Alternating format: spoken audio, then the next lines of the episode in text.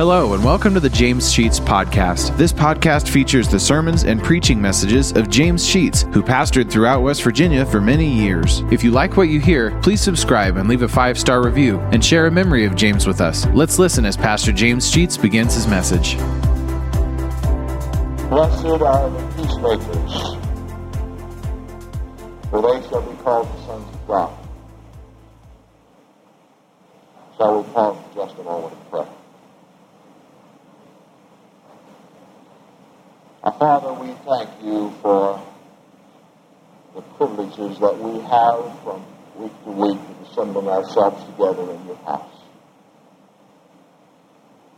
We pray thy blessing upon us this morning as we worship, that our hearts and our minds would be receptive to the outpouring of your Spirit as we look at this beatitude that you've given us. We ask thy blessings upon William this morning as he preaches at the Gordon Baptist Church and upon that congregation as they search for a pastor. That thy Spirit to be present with them and upon your servant as he endeavors to bring the word of life to that congregation this morning. I come into our midst and warm us with the power of your Spirit as well as we look into your word, for in Christ's name we pray.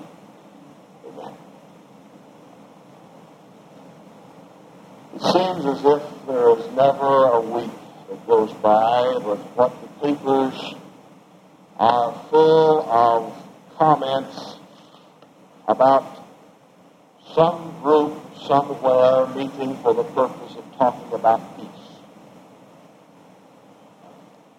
Our president and leaders of other nations meet in summit conferences and their subordinates meet from time to time to, to set agendas in order that they might discuss plans that would somehow bring peace to this world.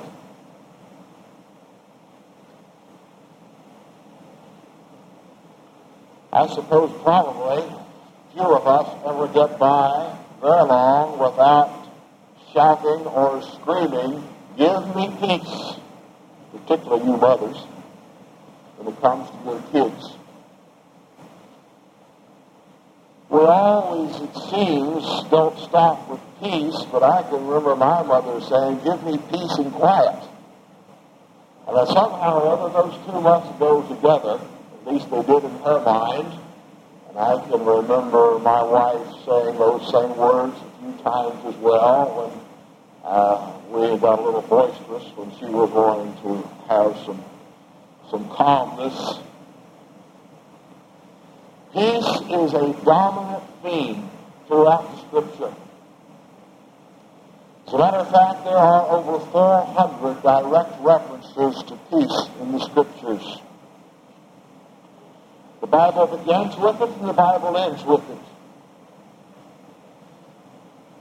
God prepared a Garden of Eden, and into that garden he placed Adam and Eve, and they were living in a, an attitude of, of perfect peace. But something happened. But the Bible ends with the theme of peace, where it promises us that the day will come when this world will be in peace where we will be in absolute harmony. Even the lion and the lamb will lay down together, and a child will play even on the den of the poisonous insect. Jesus is described in the scripture as the Prince of Peace. But yet, when we talk about all this, we realize that the word peace cannot be applied to the world in which we live today. It never has since Adam and Eve. Someone has gone back in history and counted all the wars that have been in this world since the Lord Jesus. And they say there have been nearly 15,000 wars since the birth of Christ. 15,000. This world of ours does not know what it is to be at peace. We're at war today, whether we recognize it or not. some portion of the world. Historians have said there probably have been no more than two periods of time in the history of the United States that we have been at peace. There has been a conflict somewhere involving our country. But more importantly, I think there's some other issues that we need to look at other than just military peace. We want economic peace, we don't have it. Our old governor has warned us that we are on the brink of an economic disaster in West Virginia. I've been saying that for some time, and he finally heard me, I guess.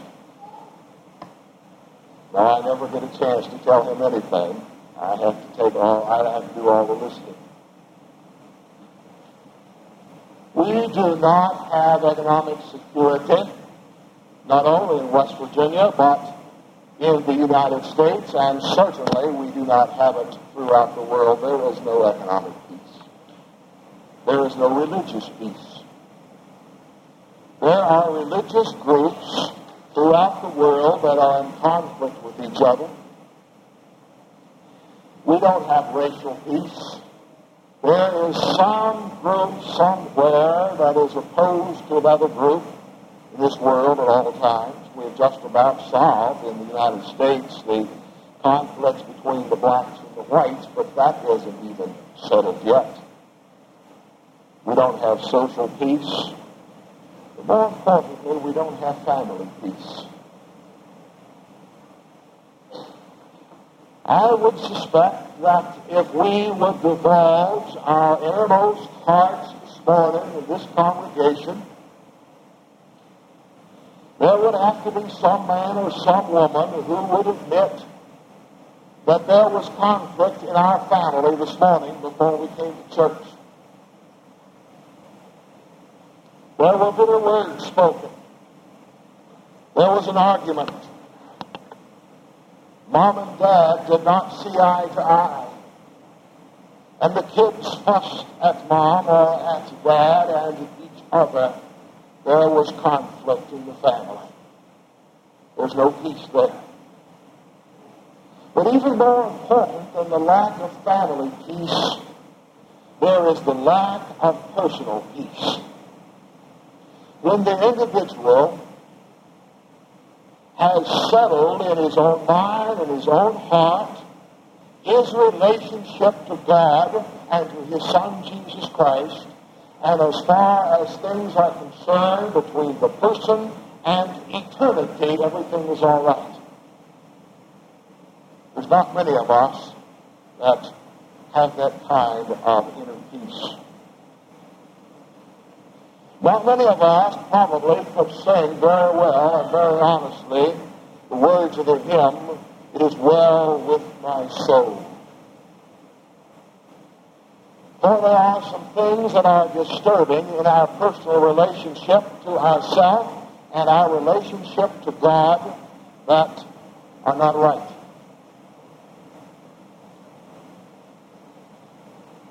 We do not think in terms of people who are peaceful as being very receptive. In the United States, we honor the warrior, the military, the macho man, the aggressor. If you don't believe that, what are the television programs that we watch? Those things that show aggression, that show war, that show cruelty, that show selfishness. Seldom do we find a program that is built around a peaceful subject. Gentleness, submission, meekness are all marked. Because we're not peaceful.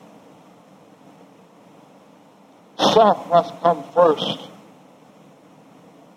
and everybody else must take second seat. This is the attitude of our country. And for the most part, it's the attitude of the families of our country. And I also think for the most part it's the attitude of each individual.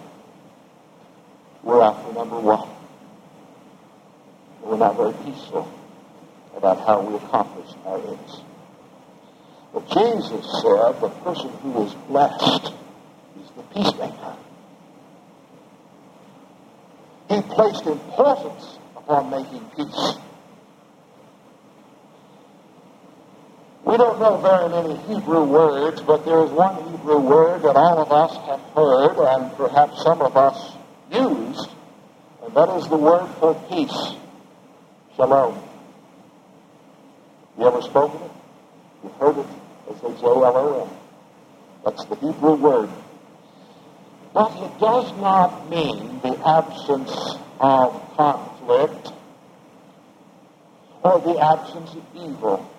What it means is the presence of good. Or to put it into proper perspective, if a person would say peace or he would say shalom, he is meaning it is my desire that you have the highest good. That desire does not fit into our vocabulary very well. Paul said, As much as lieth in you, live peaceably with all men. Now, what do you mean?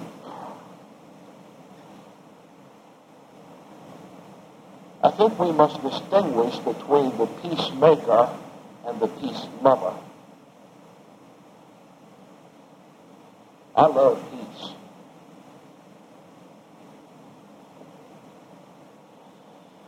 A peace lover is one who is characterized by doing everything that he possibly can of shunning conflict. To avoid coming into conflict with another person, and that's admirable.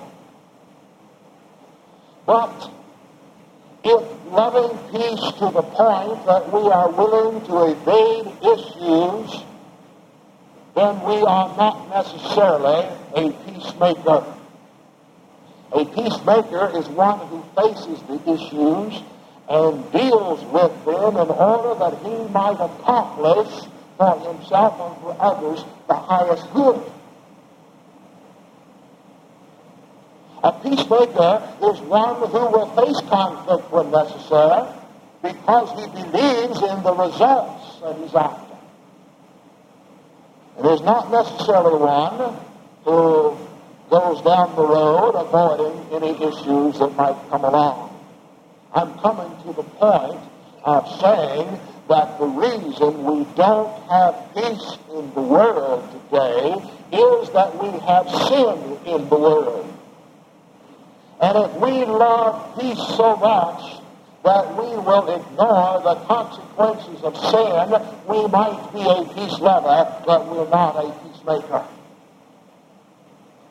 A peacemaker who is one that recognizes that there is sin in the world. And it is the source of conflict between nations. It is the source of conflict between races. It's the source of conflict in the family, and it's the source of conflict in the individual. That does not make us peaceable people. Jeremiah said, Peace, peace, but there is no peace. And then he goes on to say, Were they ashamed when they had committed damnable, uh, let me say, let me start over. Were they ashamed when they had committed abomination? And he answers, no. They were not at all ashamed. Jeremiah 8, 11. What was he meaning? People are not ashamed of committing sin. It's the acceptable mode of life.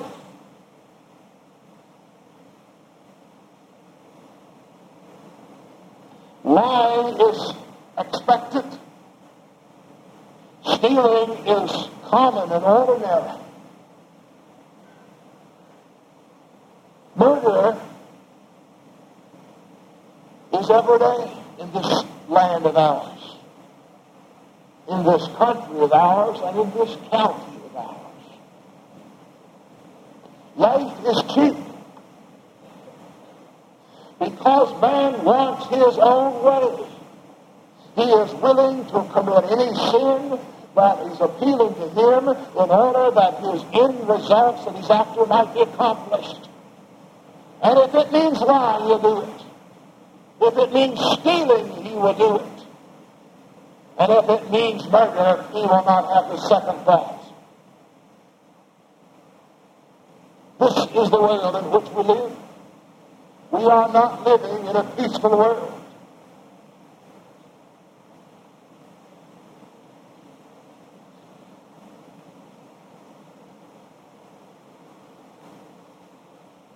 Jesus said, Blessed is the peacemaker.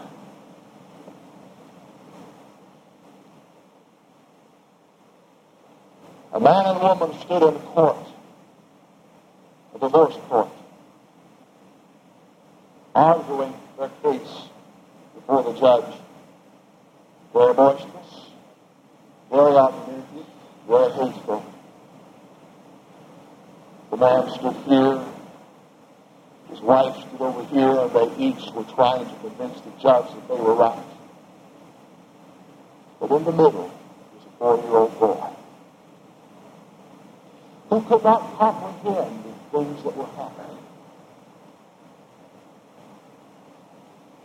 He didn't know what he was doing, but he got a hold of his daddy's hand, drug him over to the middle, and he got a hold of his mother's hand, brought her, and finally he forced their hands and put them together. What was he doing? But attempting to make peace between his mother and his father. He was a peacemaker. This is the purpose of Jesus Christ. When he came into this world, the scripture says that he came for the purpose of reconciling man and God, of putting their hands together. Man stands belligerently with his sin and argues that he has a right to live like he wants to. And Jesus Christ tries to take his hand and put it in the hand of God that this conflict would be over. A man by the name of Don Richardson wrote a book called Peace Child. Don Richardson was a missionary to Indonesia. The Indonesians were very religious in their pagan religion, but very, very argumentative and thought life to be very cheap, would kill for any reason. Don Richardson said he was having trouble figuring out a way to explain Jesus Christ these pagan tribes. They fought with each other all the time. But there was one thing that they did have that would happen at time that would bring peace between these tribes, and that was if one tribe would give a boy child to the other tribe, there would be peace between those two tribes as long as the boy lived. That was for long. If he died young, the peace is gone. If he died in old age, the peace would last until he died. He said, finally, I got the idea. Jesus Christ is the peace child. He is the one that keeps the peace, that brings people together so that there is not conflict. If we want peace in this land of ours, we will not find it in our economic patterns of life or in our political procedures. We will find it only in Jesus Christ. If there's going to be peace in our families, we'll find it when the family is Christian and follows the path of Jesus Christ. If there's going to be peace in your life and mine, we will find it only when Jesus Christ, the peace child, puts our hand in the hand of God. We come to terms with our Lord.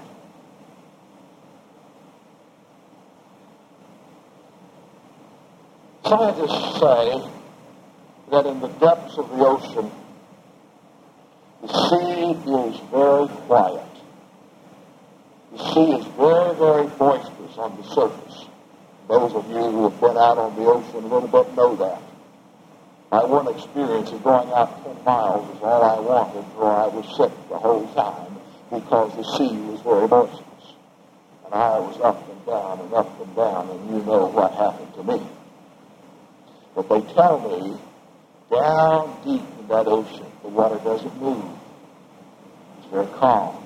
It's peaceful there. The fish that live at that depth are not afraid of anything. Everything is at peace at depth. The storm is on the surface. Peace is in the depth. And I use that to simply say this. We may be going through the storms of life. On the surface, we're torn to bits. We have distresses of every kind. Losses of job. Not enough money put food on the table and to pay the rent. Conflict of every nature when husbands and wives and children fuss and fight with each other. But listen, it depends on how deep you are in God as to whether you have peace. In the midst of conflict, we can be at peace. Jesus was in the little ship on the sea, and the storm arose. And it was moving that little boat around all over the place, and they were about to sink. But Jesus himself was down in the bottom of the boat, fast asleep. Even though he was in the midst of storm, there was no problem with him because he had his roots deep in the depths of God himself.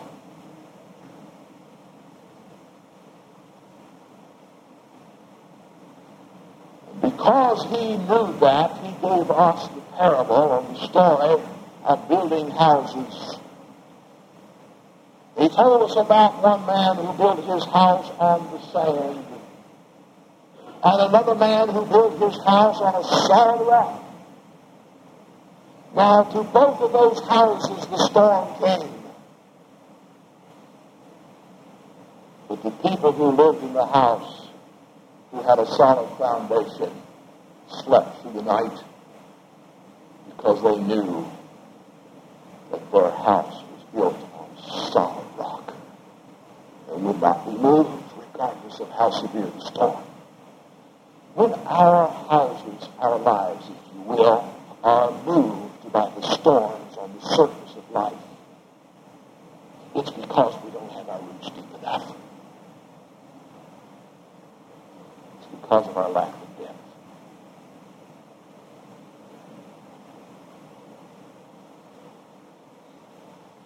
What did the Lord say about a peacemaker?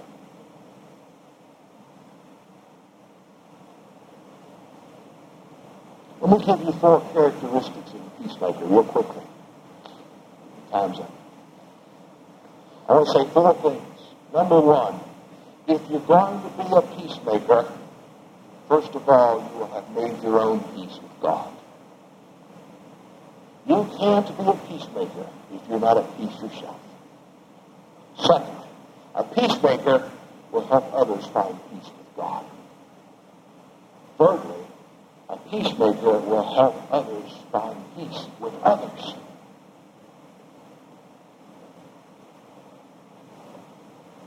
And fourthly, peacemaker will not look for conflict. A peacemaker will contend without being contentious, will disagree without being disagreeable, will confront without being abusive. Jesus said, Blessed are those who are peacemakers. But why? For they will be called the sons of God, the children of God. A person who is a peacemaker will have a reputation of being a peaceable person. If you are not a peacemaker, says John MacDonald, an author that I read a lot from. He made this statement. A person who is not a peacemaker is either not a Christian or is a disobedient Christian. I thought that was an important statement to consider. But a peacemaker, he said, will be called the sons of God by God himself. It doesn't matter what you call me or what I call you so much. But it does matter what does God call us. What's your reputation in heaven? Does God say you are? Are you a peacemaker? Shall Thank you for listening to today's message. If you like what you hear, hit the subscribe button. You'll receive automatic notifications and downloads when a new message is added to the podcast. Also, please leave a five star review and take the opportunity to share stories, memories, and appreciation for James Sheets and how God used him to impact your life. If you'd like to know why and how this podcast got started, check out our first episode. Lastly, if you want to donate to help offset the cost of operating this podcast, you'll find a link to our PayPal account in the podcast description and email us at james.sheets.podcast at gmail.com. Thank you for listening and remember to trust in God for today and for all of your tomorrows.